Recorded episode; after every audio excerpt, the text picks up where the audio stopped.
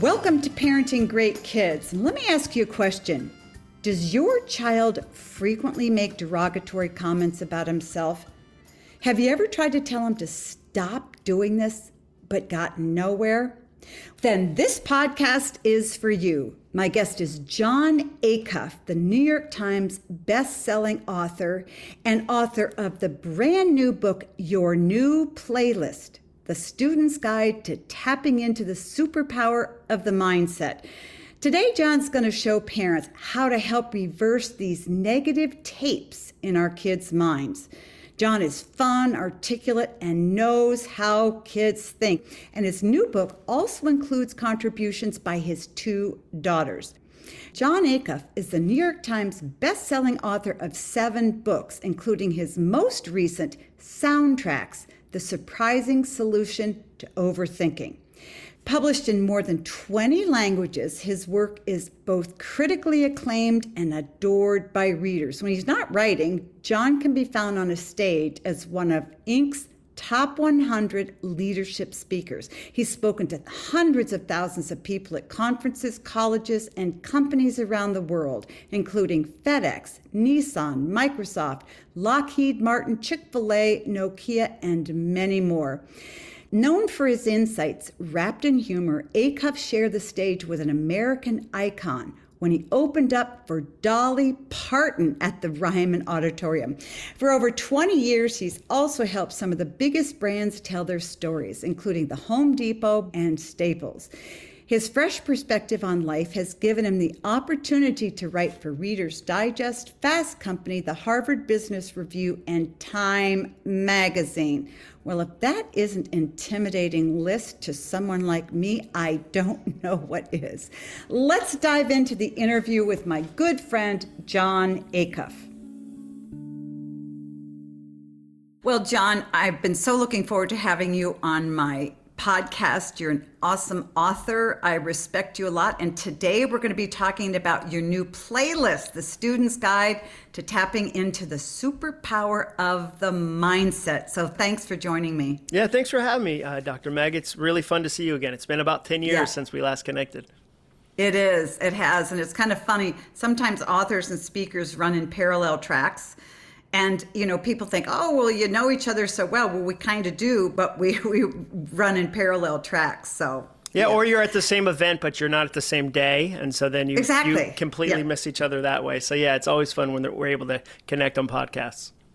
It is it is. So you have done a lot since uh, we last spoke and you have a brand new book coming out your new playlist the student's guide to tapping into the superpower of the mindset What's the premise of the book and why is it important? So the the origin of it was I wrote a book called Soundtracks about overthinking. So we did a big study about overthinking and realized everybody does it and that was the study was before the pandemic. The pandemic was catnip for overthinking. If you weren't overthinking before, you are now. And so we wrote this book about called Soundtracks where a soundtrack is a phrase for a repetitive thought and how the repetitive mm-hmm. thoughts you listen to become part of your personal playlist. And the book came out, and I've written seven books, but it was the first one that parents said immediately, Hey, do you have a version for teens? Do you have a version for teens? Because they'd say, if I could have learned how to change my mindset and choose my thoughts as a teenager, it would have changed the whole arc of my life. Nobody mm. teaches kids how to think. I never had a class in the eighth grade that said, high school's coming up. Your mindset, your, I, your thoughts turn into actions, your actions turn into results. So let's work on that. And so I started to see that everywhere, that teenagers with broken soundtracks. And then I remembered 10 years ago, I spoke at beach camps for high schoolers and I would ask them, What are your thoughts? What are your internal thoughts? And they'd write them down on note cards and they'd turn them in anonymously. And I had, I had a box on my shelf that I'd set on for a decade, not knowing what, you know, was I going to do something with it. I realized I have thousands and thousands of real soundtracks from real teens across the country. And so I realized, okay, this is a book that needs to happen, but it needs to happen with my teenagers do- writing it. I have two teenage daughters because if I wrote it, it would sound like an adult trying to sound cool. Like, mm. hello, fellow youths. Like, don't mean to be so lit. Oh, I'm yeah. savage. Yeah. So that's how the book came about. Yeah. So the wrong thoughts and the wrong soundtrack in a kid's head – develop a sense of who they are and they start to believe that. So, what are the most common bad thoughts or wrong thoughts that teenagers have in their minds today? Well, the number one word on more of those cards than any other. So, thousands of cards, we went through them, looked for patterns. The number one most common repeated word was the word enough. I'm not pretty mm. enough. I'm not smart enough. I'm not talented enough. I'm not popular enough. And that was the most common word. And what's interesting is I'm I'm 46, and so I'm I'm usually talking to CEOs and executives and I'll meet successful people in their 40s that don't feel like they have enough success. And they go, the next promotion will be enough. And so you can pull this thread and you can see where it starts as an adolescent. And so by the time they're 45, they've listened to that soundtrack that they're not enough for three decades. So then you mm-hmm. go, what would happen if you learned, you know, one of the soundtracks we teach is enough is a myth enough is a myth. If you say, if I get 50 likes on this photo, then I'll feel enough. Well, guess what happens when you get 50? You go, well, 100 would have been even better. Or if I get invited to homecoming, that'll be enough. And then you go, but prom would be even better. You're always moving the line. So I would say the most common is that sense of there isn't enough and I can do something to get to that enough. And when I do it, I'll know I'm enough. And there's no such thing. So it isn't enough of just one thing. As I'm thinking about the teenage kids in my practice, you know, girls will say, I'm not thin enough, or I'm not popular enough, or I don't get, you know, good enough grades. You're absolutely right. Now I'm going to poke the bear a little bit because sure. I know there's a lot of parents listening out there where do these thoughts come from? Where does this sense that I'm not doing enough or being enough come from? Is it all from what kids are exposed to at school and in our culture? does it come other places? I think it comes from a variety of places. I mean, I think sometimes there are temperaments that are more given to that. Um, I, you know, I have. As soon as you have two kids, you realize, oh, they came to the planet with personalities and brains because yeah. they're raised in the same home and they're opposite, and they see the same situation with different lenses. So I think some of it can be temperament, but I think it can come from um, teachers. I think it can come from parents. I think it can come from coaches. I'll again, I'll meet older people that'll say, I'm not a natural leader. So they're 33 and their company's going we think you're a leader. And if you pull the thread, uh, a teacher in eighth grade said, You're not a good natural leader. Don't lead the group. And they believed that because there's a person in a position of authority. And they've listened to that again and again and again. Sometimes it's the media. Sometimes it's, I mean, you can, there's so many studies about what social media does to a little heart. So I would say it's never just one place, it's usually mm-hmm. a cornucopia of places. And it can be a passing comment that they turn into a thing because mm-hmm. they you know they over overemphasize it or it's from somebody they care about and so yeah it's i don't think it's ever just one place because mm-hmm. i think that we're we're taking input from thousands of places as we grow up and so it's it's usually a, a big collection of places mm-hmm. Well, of course, my bias has been that I, I'm always interacting with teens, our kids, and their parents. Mm-hmm. And I see how sensitive kids are to what their parents say, to their facial expressions, to their tone of voice. And it's often very easy for kids to misread a parent. And so I constantly like to tell parents to be very aware of what you're communicating to chi- your child and is that what you want to communicate. For instance, I'll ask kids who love them and they'll say things, well, my mom and dad have to love me, but I'm not really sure. And I, so yeah. so there's that kind of miscommunication going where parents do love their kids but their kids aren't picking up on it. So well, so let me just jump jump in. I think what's interesting, I saw a parent the kid said, Hey, mom. And the mom said, What's wrong? And that was a really interesting interchange because she was teaching her something must be wrong. Something's always, instead of going, What do you need? Hey, what's up? What's going on? She immediately said, What's wrong? as if the, you know, there's problems afoot. And the, there was nothing wrong with the kid, but now the kid is being taught if I call my mom, her first response is going to be like, What's wrong? What's the problem? There must be an emergency. And I think little things like that we do as parents establish often accidentally negative broken soundtracks in our home versus going yeah what's going on what versus mm-hmm. saying what's wrong what's wrong what's wrong so i think it can be so subtle sometimes yeah absolutely and negative expectations. You know if if a parent feels sorry for a child or they're worried about a child they're waiting for something bad to happen and that's communicated to the child in the same way it's what's wrong. Um, and the child starts to feel like gee whiz my parent really thinks something bad is bad is going to happen or i can't this or i can't that. And the parent would say no that's not true but the child's picking up on that in the tone of voice or the words.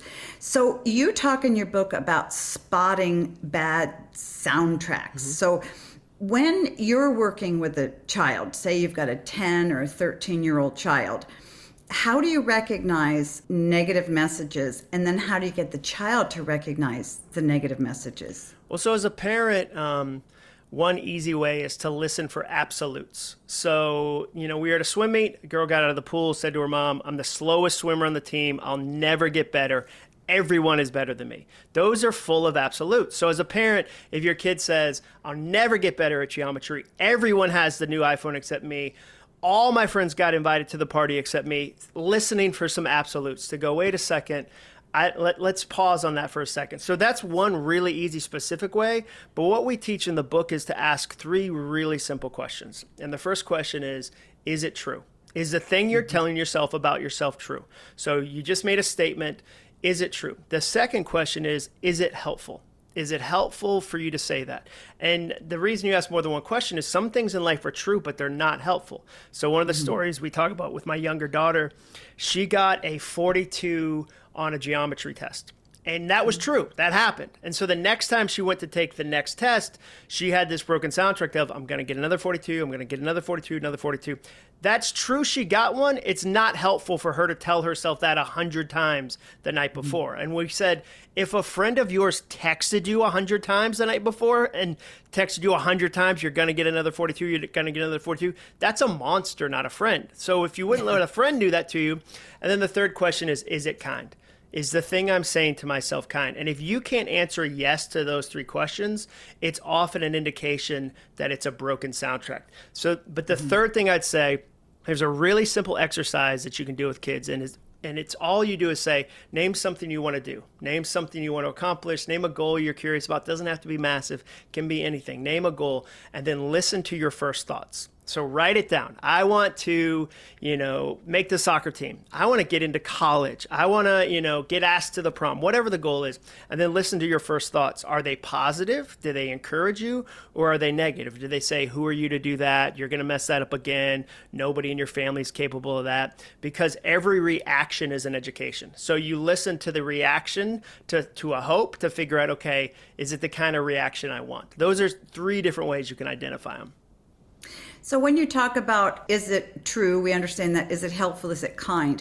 You're referring is it kind to the person thinking the thought, right? Exactly. Is it kind to myself to think that? Mm-hmm. Not is it kind to other people? No, is it kind to yourself to think that? And I mean, a simple, if I said this to a friend, would they still want to be my friend? So if you talk the way you talk to yourself to other people, you probably not have any friends because, I mean, even for me, writing this book over the last couple years, I was surprised how many of my own sentences ended with "you idiot."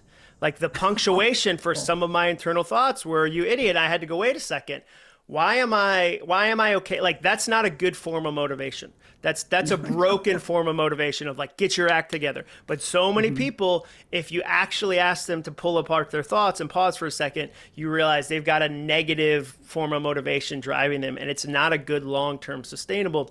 So that's what we mean by is it kind? Is it kind mm-hmm. to you as you say it again and again and again yeah, you're absolutely right. And I think that as you know, we're talking to parents about their kids and how to help their kids. But again, we all struggle with this. And I think that's what you, you wrote about in soundtracks is mm-hmm. that, you know, no matter who you are, what you've done, what you've accomplished, we're all at some point saying to ourselves, oh, you're an idiot. Mine is, mine that I say to mine, there's just no way you know, I'll think, oh, oh, I got to do this. There's just no way. Yeah. And I've literally sat in front of empty pages getting ready to write a book. You know how yeah. hard that is 250, 300 pages.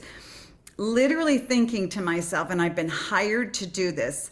There's no way. I mean, yeah. I just have nothing to say. Yeah. You know what? You got away with it the first time, but this time it is not It's completely work. different. You you code. You, yeah, yeah. I have a different mind. I'm a different person. Yeah. I have a different yeah. perspective. You got lucky it, the first time. Like this is not. Yeah, yeah. Exactly. You caught a star. Yeah, yeah. Yeah, totally. not going to happen. And. Yep and I and I find if I'm I'm thinking those things to myself, I mean it's really self sabotage. But if we're oh, doing oh, yeah. that to ourselves, are we spilling that onto our kids? Not are they going to be enough or can they, you know, not do it? But this sense that they should think the same way. For instance, I have a grown daughter who's now cooking for her kids. And she said, she made the comment before she put dinner down on the table. She goes, You know, I'm, I'm sorry, guys. You know, I, I could have done a better job. But, and I said, That's yeah. a really odd thing to say. You just gave your kids a beautiful dinner. Why would you say yeah. that? And she said, yeah. Ouch. Mom, that's what you used to say before you gave all of us dinner. so, uh, yeah. you know, these soundtracks yeah. do get incorporated into your kids and because they relive a lot of, you know, what they've learned from you when they become adults. So be very, very careful. So, you're talking about replacing bad thoughts with healthy thoughts, kind thoughts, mm-hmm. positive thoughts. And I think that works in order to replace a negative thought with a positive one, there's got to be a sense where you have to get rid of that old one, get rid of that negative. And sometimes that's really hard to do. It's almost like you need to take a knife and carve it out of there because mm-hmm.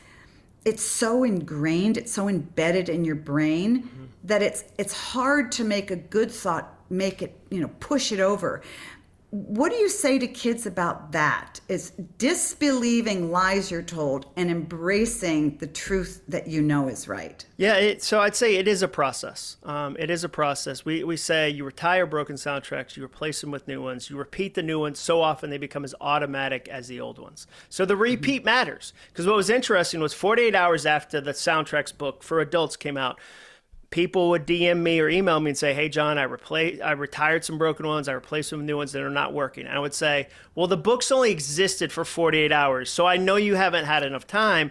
And it's the same thing. People say to me, Jon, this exercise program isn't working. And I go, well, how long did you do it? They'll say 10 days. They'll say, how long did it take you to gain the weight? They'll say 10 years. So you gave the problem 10 years to develop and the solution 10 days. Talk about being unkind to yourself. And so what I'd say is it is a process. Now, what I'd say for students, though, is it's less of a process than when you're 20 or 30 or 40 or 50 like because you might have listened to that soundtrack for for a year for two years for three years but when i talked to i was on another podcast with a guy named steven scoggins and he said my dad used to say scoggins don't get ahead scoggins get by Scoggins don't get ahead, Scoggins get by. He heard that as a little boy for 18 years. And then as a 30 year old, a 40 year old, he had a lot of unlearning to do. So my hope is that, okay, you know, if somebody had said, you know, when I had a third grade teacher say to me, Jon, I think you're a writer.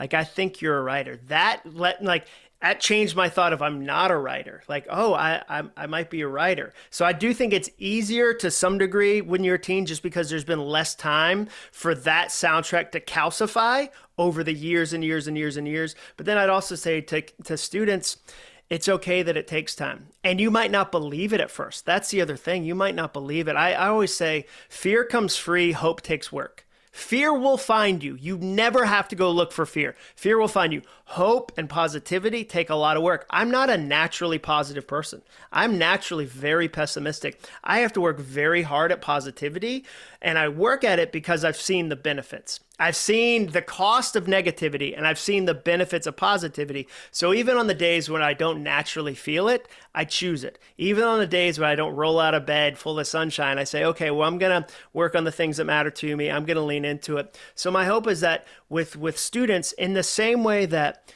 if you played soccer and it's your junior year of high school and you remember the first time you got on that field and you were six and nobody knew the rules and it was just this swarm of kids kicking each other down the field and the score is like 42 to 12 you got better at soccer over time and your mm-hmm. thoughts and your mindset are the same process it sometimes takes time but it's worth the effort and I think you're absolutely right. It's it's hard to get that through to kids who are naturally very impatient and our culture yeah. sort of trains them to be impatient you know you, you want what you want now and oh, you don't want to wait for anything so i think that makes the whole process a little bit harder but very very doable well, parents, I hope you're enjoying this conversation with Jon Acuff. We need to take a quick break, but do not go anywhere. I'll be right back with more of my conversation.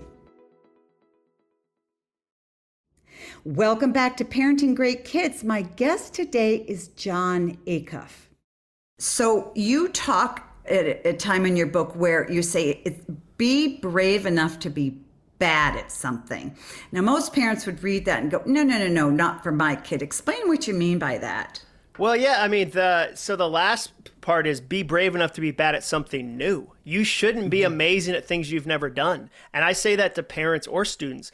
Every parent that told me during the pandemic, I'm the worst at virtual school, I'm the worst at virtual school, I'd, I would say, you should be. You've never done it. Do you know the hardest time to learn something new? During a global pandemic. You probably suck at hang gliding. If you've never gone hang gliding, you should be terrible at that. So yeah. that's the line is that, okay, if you've never tried it, you should be brave enough to be bad at something new because we have this expectation of excellence before we've even learned the thing. And that's very, that was one of the most surprising things in the research was how many students felt it was too late even at mm. 10, 12, 11, 13, it was already too late. My own daughter told us during this process, and that was part of the joy of writing this book with them, is that I got to learn about them. She said, when I was nine and you guys had me sign up for the swim team, I felt it was too late because everybody there had been doing it since they were five. We have this culture where if you're not on travel soccer in the womb, you're too right. late. And right. so that's what that one's about is it's going to be new. Um, as my daughter goes to college she said on other we've done a couple podcast interviews she said i'm not going to be amazing at my first semester of college because i've never done college before. I shouldn't go into college going you should crush co-. i've never mm-hmm. lived on my own. I've never run my own meal plan. I've never been in charge of my own schedule. Like that's going to take some learning and then she said but everybody else here is new too if I live mm-hmm. in a mm-hmm. freshman dorm, we're all new. So that's that tension is it's not telling kids be bad at something, it's saying be brave when it's especially when it's new. If you've never done 6th grade and you just joined a middle school, you, it's going to take some bravery. Same with same with freshman year of high school. So that's the goal of that particular soundtrack. Mm-hmm. And I think it's important for us parents to encourage kids in that way it seems antithetical as a parent to say to your child, you know what, now you may not do well at first, but it's okay. That's yeah. what you should expect. I think most parents see their child go into something new and go, you know, you got this. You're so good. You're much yeah. better than everybody out there.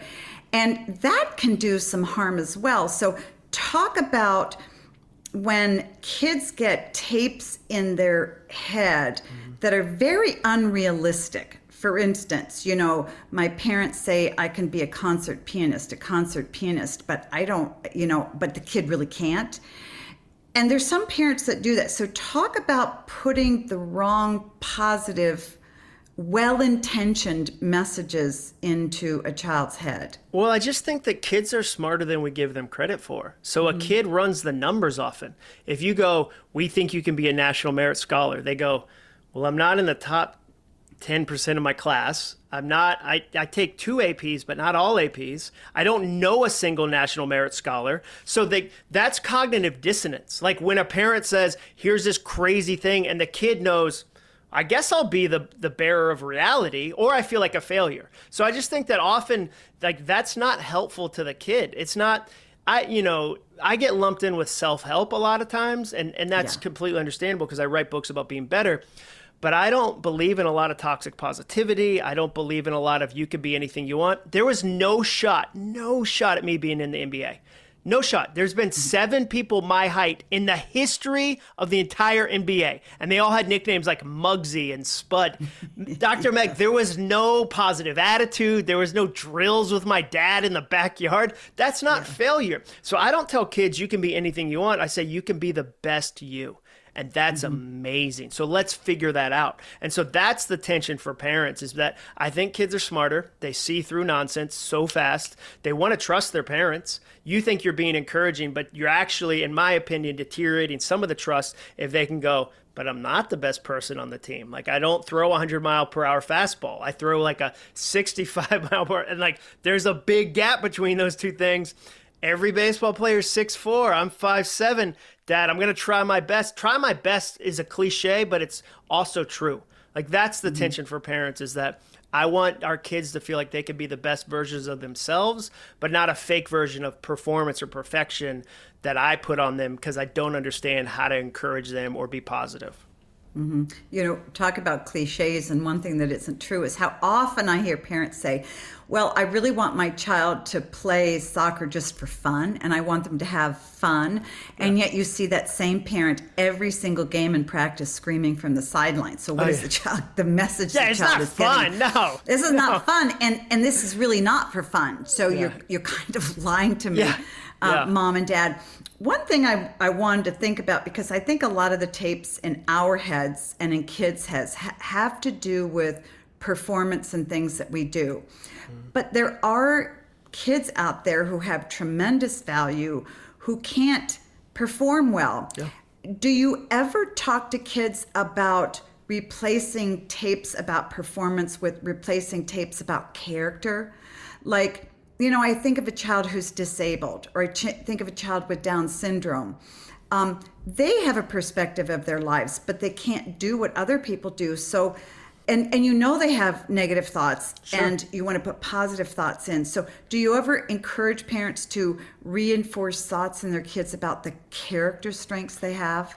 Yeah, well, and part of it too is you step back and say it's a personal playlist. So it's not somebody else's playlist. So the playlist is for me and my mm-hmm. abilities and my strengths and what I'm good at and what I care about and my, you know, my uniqueness, my disabilities, whatever. So I think the first thing is okay, it's about a personal playlist. It's not somebody else's. It's not. I'm not trying to have my kids think the same way I think. Um, I'm not mm-hmm. trying to, you know, have them be exactly like I look at the world. Um, we always joke. We've got uh, there's three firstborns in the house, and then McRae, my youngest daughter. She's the only one who's not a firstborn. So she looks at a lot of things differently. Her sister's a firstborn. I'm a firstborn. Her mom's a firstborn. So I think a big part of it is allowing the kid to look at the world through their own strengths, through their own weaknesses, through their own, you know, hopes. Um, um, and fears. So that's the first thing I say. And then, I mean, I would say the whole the whole message is about character. So truth, like, is it true? Learning to speak the truth to yourself, because then it gets a whole lot easier to speak it to other people learning to be helpful helpful to myself but then i get to be like helpful to other people because what you find is as parents what's been so fun about the soundtracks book is you get it immediately it's such a simple concept so that when I teach it to a team, the CEO the next day will say, Hey, we're in a sales meeting and somebody said something about their abilities, and somebody else said, Hey, man, I think that might be a broken soundtrack. And so you see the people start to use the language. And I think you're going to see that in families too, where my hope is that a parent reads the book and then get some questions to ask their kids, get some insight. I mean, the reality is if there wasn't a teen that read the book but the parent got questions and invited them into the conversation and got and gave the kids some tools for the road ahead mm-hmm. that's a huge win like i'm not so mm-hmm. optimistic like oh if there's anything kids love reading it's books about mindset like i know teenagers like there there's mm-hmm. a lot of there's not a lot of them at my pool who are like this is a self-help book i'm trying to get better but i really think it's going to give parents a chance to invite their kids into this topic and yeah, I think the entire conversation is about character because I think a lot of your character comes from how you think about the world. So if you learn to think, I'm going to be generous, like I have generous thoughts for myself and other people, then it's easier to be generous because your actions are driven by your thoughts. So I think you can attach any form of character to it in a really interesting way. Yep. I agree. And I agree with you too that it's a parenting book I mean, it's a book that would be great for teenagers to read. But you and I know, you know, the teenagers don't always read yeah. a lot of books. They should, they'll listen. But if a parent reads it and gets some skills and can get into the brain of their kid, mm-hmm. then they can begin to see what's going on in the brain and they can begin to sort of divert those negative thoughts or say, wait a minute, that didn't sound quite right. Would you repeat that for me? And, and is it just ask those those same three questions? Um, you know, one of the most empowering things for me, if you will, that somebody, a pastor said many, many years ago, is that if something's worth doing, it's worth doing poorly. And I thought, oh, that is just not right. But then I understood what he was saying. If something is a good and positive thing to do, start it if you stumble and you fall, oh well, you're trying your best you can to do something that's very important. And that's really how I had the self confidence to begin to write because I thought, I'm going to go ahead and I'm going to say some things. And when somebody better comes along, I'm happy to be bumped out of the way because this is an important thing to do. And I think what you're talking about in replacing all of those t- tapes is really freeing your child up to see the world in a very different light and to see themselves in a very different light. And I think that's crucial if kids in this culture, which are pummeling them with so many destructive messages, you know, girls always tell me when I say, you know, what are the biggest pressures you face? And they always say, um, I'm not thin enough and I'm not sexy enough. Well, you know, that's very, very sad. But I think that you're really giving kids and parents the ability to change the trajectory of their lives. Yeah, it's a crazy superpower. I use the word superpower, but I actually mean it because when you it took me decades to learn wait a second i get to choose my thoughts i don't just have to mm-hmm. chance them I, I don't like you know like there's something i can work on it's it's something i can be deliberate about um, so for me i think there's going to be a lot of parents that are surprised where it challenges them because even if you said to your student hey I read this book and it, it challenged me about a broken soundtrack. I say, like, one of the things I say to parents. So, like, my wife, um, one day said, Hey, every time you leave on a business trip, you do this big, long, like shameful, I'm so sorry I have to leave. I'll be back in three sleeps. Like, and she said, Our kids don't even know to be sad. You're teaching them to be sad because you feel guilt and you're asking them to hold it. And that's not, that's not helpful. So she said, mm-hmm. We're going to change that. We're proud of you for doing work that matters. We love that you provide for our family. So when you leave, it's a celebration. It's not a failure. And, and the flip side of that is, parents spend 18 years demonizing work to their kids and then are surprised when they graduate from college they don't want to get a job. Well, of course not. You told them work was a terrible place that took you away from family and you hated it and then you go, "So weird they don't want to join the job market." Not really. You gave them 18 years. So even just the the check in your heart of going, "How am I talking about work when I get home?" What am I teaching? Like, what are the soundtracks I'm putting into this family? How could I change them? So I think a lot of parents will read it for their students, but will get something out of it for themselves. I'm I'm already changing, Jon. as we have this conversation, thinking about the tapes in my own mind, and I would say, you know, I'm a worrier. I'm a worrier about my kids. And I'll never forget when my son was 18 and he was he was the baby, uh, three daughters and, and our son, and he looked down at me and he said, "Mom, stop talking to me as though something's wrong with me." And I started and I thought, "Oh my gosh, I have communicated to him that there was something wrong, something bad was going to happen." And he lived with that and it, it, it really stunned me but it was a fabulous learning time for me because i found that my worry created all these bad scenarios that he was going to get into. And it was kind of like you know you're going to go out the door now you know don't drive too fast don't let anybody bully you don't let anybody say any bad to you you know if a girlfriend this or girlfriend so i was really setting him up to worry. And you're you're absolutely right I caused him to carry my worry. And that changed the way he thought. So it really, our thoughts have a huge impact on not just ourselves, but on people around us. Yeah, I mean, they are, you know, there's so many studies about the people you spend time with impact how you look at the world, how you think about the world. And so yeah, I think that and and families have soundtracks. So there's individual soundtracks, but there's family soundtracks too.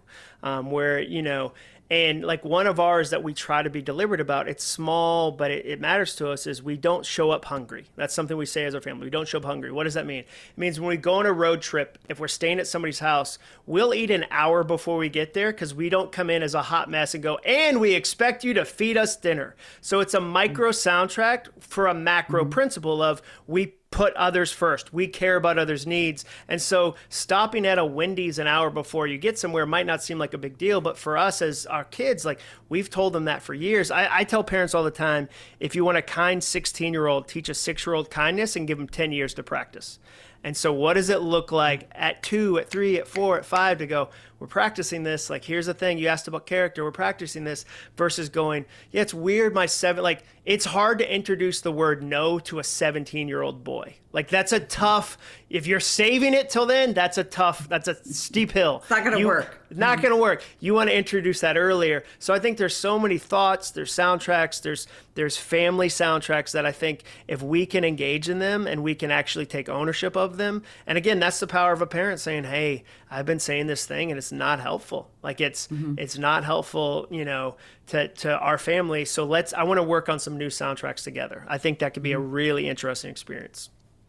You know, as I think about the kids who are troubled or, you know, having depression, anxiety, eating disorders, whatever that I see, at the root of it are a lot of bad soundtracks. And I'm realizing, you know, what, what part of their healing and the recovery is choosing a different soundtrack. And it, it can make the difference between depression and having depression, not having depression, just these exercises. And we know now that since COVID, we've had depression and anxiety go through the roof for kids yeah. even very young kids. And that's been a real tough challenge for those of us who are practicing primary care.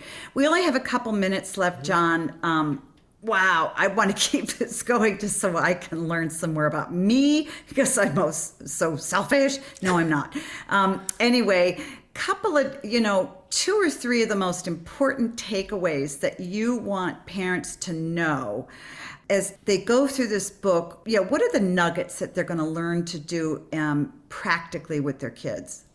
Yeah, so I mean, I, I think the first thing I'd say is um, don't try to fix it, have a conversation. It's so tempting as a parent to want to fix things. And so don't try to force a fix, have a conversation. I hope it's a conversation starter. I think one of the worst things we do as parents is try to fix a problem in our own life by working on it in our kids' life instead of dealing with our own stuff, we overpressure our kids. So if we have if we have three kids and one's a worrier, we highlight that. We don't do any of the work ourselves, so we're the worrier. So I would say be patient if stuff comes up. If you notice, you know, there's stuff in your own life that you want to fix, be true, helpful, and kind with yourself too as a parent. Um, so that that'd be the first thing I'd say. Um, and yeah and and I, I, really do like the exercise of what's something what's something you care about? What's a goal? What's a and the other thing i would say is give it time. I think that often it's so tempting as parents to force quality time on normal moments and it's like jumping levels of conversation. And i you mm-hmm. know i've done it a million times with my own kids and the more the older i get and the more comfortable in my own skin i get as a father i'm able to like I know that if I throw frisbee with my oldest daughter 20 times in the street, one of those times like she's going to tell me something that I was really surprised by or was really honest. But if the first time I go out and go, "Hey, I really want to have a heart to heart." She goes, I just wanted to throw the frisbee. Like you've made this like a, a father son daughter father daughter moment. It's awkward. So I would say give it time. It's like anything else you do as a parent. Like I think it needs time such incredible wisdom and insight and you know practical helps for a lot of parents. The book is your new playlist the student's guide to tapping into the superpower of mindset. It's a book for kids and teenagers but it's really a book for adults. And so every parent needs to read it if you really want to help your child be emotionally and psychologically and mentally healthy so thank you, Jon, for being my guest and for teaching us so much. This, you know, this time has gone so fast. Next time you have a book, you'll have to come on my podcast. Let's not wait ten more years. Like it feels like a long time. We'll all be in like hover cars and like we'll be living on Mars. I'll be on. You'll yeah. be podcasting from Mars in ten years. But yeah, let's uh, let's do it shorter next time. All right. Thank you, Jon. Thanks for having me. Well, I hope you've enjoyed my conversation with Jon. Let's go over my points to ponder. One, listen carefully to the comments your child or teen makes about himself. You know, many parents are so used to hearing their kids criticizing themselves, whether it's their performance, school, how they look, etc., that they become desensitized to them. Don't do this. Be intentional about listening for specific negative comments your child makes consistently about himself. Then make a plan to help him reverse these. Two, help your child separate the tapes from his identity. Tell your child that comments are simply phrases that are wired into his mind. They do not have to be his feelings. Many kids' minds have rehearsed these phrases so frequently that they believe the phrases describe who they really are. In other words, the phrases have penetrated their hearts and psyche and defined them. So teach your kids that the tapes are words, not who he really is. Three, reassure your child that these tapes can be reversed. Help him attack them and empty his mind of them. Then help him replace those tapes with true ones. One of the best ways to help him do this is have him write down the specific tapes of the negative ones on one side of a page in a column. On the other side of the page in another column, have him write down the counter truthful statements. When he sees the negative ones and the truthful ones side by side, he'll have an easier time reversing the negative ones. I want to thank my guest, Jon Acuff, for joining me on the show today. You can find out more about Jon when you go to acuff, A-C-U-F-F dot me. That's A-C-U-F-F dot me. Be sure to follow Jon on social media as well. Just search for Jon Acuff in your internet browser. Now let's recap my three points to ponder. One, listen carefully to the comments your child or teen makes about himself. Two, help your child separate these tapes from his identity. And three, reassure your child that these tapes can be reversed. Friends, if you need help, encouragement, or answers to any questions about your kids or your relationships with them, go to meekerparenting.com. I have courses, tips, blogs, and more to help you. And while you're there, check out my brand new Strong Fathers, Strong Daughters Masterclass. And always remember that great kids are raised, not born.